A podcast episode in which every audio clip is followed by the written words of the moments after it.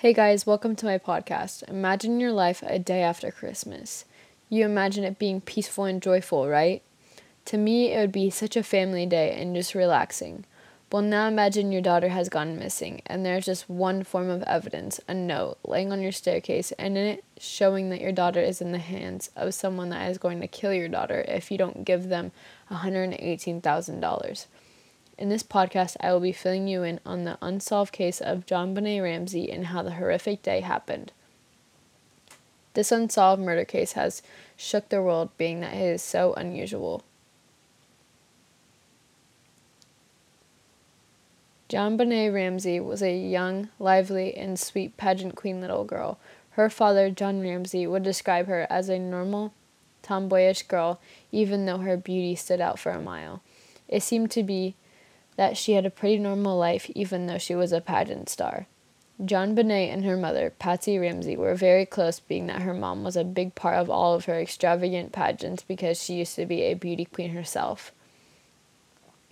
It seemed like her life was pretty well put together and was going just as good or even better as a little girl that lives on your block or was there something or someone after her and or her family. Let's start it off on Christmas Day, 1996. The Ramsey house was packed with joy, laughter, and celebration and love. Patsy threw a family and friends Christmas party at their house that evening and lasted almost all night long. They got their friend Bill McReynolds to dress up as Santa that year, just like they did in the past years. JonBenét that year got Bill, aka Santa, a little tiny jar of glitter. Just as a small thank you present of what I could tell. Anyway, the night was coming to a close, so John and Patsy decided to put JonBenét in bed around 9 o'clock that night. Then it was coming to a close for the whole family. Seems to me the Ramsey household had a pretty normal Christmas day, but what the next 24 hours had in store for this family was gruesome and horrific. December 26, 1996, at 5 a.m. in the Ramsey household, Patsy Ramsey found a three page ransom note on their staircase. The note stated that her daughter, JonBenét, had been kidnapped and her parents need to give the group of individuals that represent a f- small foreign faction $118,000 in order to get their daughter safe and back home. Patsy then showed John, and Patsy called the cops saying, We have a kidnapping, then ended the call 911. Why wouldn't she just stay on the phone with 911 being worried where her child was or even staying on the phone asking when 911 would be there? Doesn't that not make a whole lot of sense? Personally, I know if my child was missing and I called 911, I would want to know when they were coming and would be very upset and would like most likely be bawling my eyes out. But why didn't Patsy? The cops finally showed up at the Ramsey household. They walked in and saw John in the kitchen pacing around and Patsy grieving in the sunroom. They immediately stopped crying when they started looking for JonBenét. The cops started looking around the house, looking for the missing JonBenét.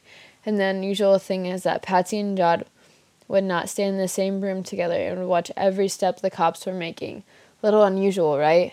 I feel like the parents would be grieving together about their missing six year old that might be alive or dead. John led the cops to the basement to try and find JonBenét. John stumbled upon the storage room. He opened the door and found the lifeless JonBenét on the basement floor with a white sheet from her bed covering her. She had duct tape around her mouth and a small cord around her neck. By her was her most valued possession, her pageant robe. To me, this whole situation of her dad magically finding her right away seems a bit odd, or is it just me? After they found her, John carried the lifeless JonBenét upstairs and laid her on the floor of their front dining room, just laid her on the bare floor. Why did he do that? Why didn't he grieve at all? Wouldn't you be grieving and just found your child completely lifeless? After JonBenét laid there on the floor, Patsy fell on top of her child's body and said, Jesus, you raised Lazarus from the dead. Please raise my baby. Then everyone in the house gathered around in a circle around the lifeless Jen- JonBenét and said a prayer. The following evening, the Ramseys went over to the Fernies' house, which was one of their close family friends. Linda, Linda Arnold approached John Ramsey, but the Ramsey's lawyer friend Mike Bynum cut off the conversation, telling Arnold that legal advisor had been retained to speak for the Ramseys. The next day, the police were informed that the Ramseys had nothing more to say and would answer no following questions. Isn't that a bit odd to you? Their daughter just passed away with no explanation and had no further questions to answer with the general law. That doesn't seem right to me. I mean, wouldn't you want the law involved for your daughter to find who murdered her and didn't know why and what happened? The Ramsey appearance on CNN in Atlanta on January 1st also had me raising questions. Why would such a grieving cu- couple go on national television while revi- revising and looking over so many things, but yet refusing to speak to the police? While they were talking to CNN, John Ramsey said, "I don't know if it was attack on my family and or my company." Now, who in their right mind would be worried about their company more than the life of their own child? While they investigated the body of JonBenét, they soon came to realize that she had been sexually assaulted and her skull had been fractured and had died from strangulation. Investigators soon came to find out that there was semen in her lung johns, along with duct tape around her mouth, a garrote made of white cord, and a broken artist paintbrush handle was around her throat, with having cord around her wrist. You want to know something? Patsy Ramsey was an extravagant painter and matched with her exact paintbrushes she had owned. Also, the DNA in her underwear had not matched with 1.5 billion people, but matched with one person. John Ramsey's oldest son, that did not live with the Ramseys. His name is John Andrew Ramsey. But doesn't that not make a whole lot of sense? That there is evidence to show that he wasn't even in Boulder at the time, or even remotely close to the Ramsey's house. Odd, huh?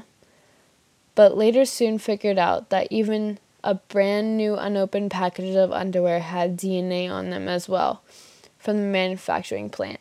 So it ruled out everyone they were looking to find DNA from JonBenét's underwear. This horrible cold case is beyond amazing but how many different turns it has taken. And there is still so much to be researched and analyzed. Thank you for listening to the, my take on the case of JonBenét Ramsey.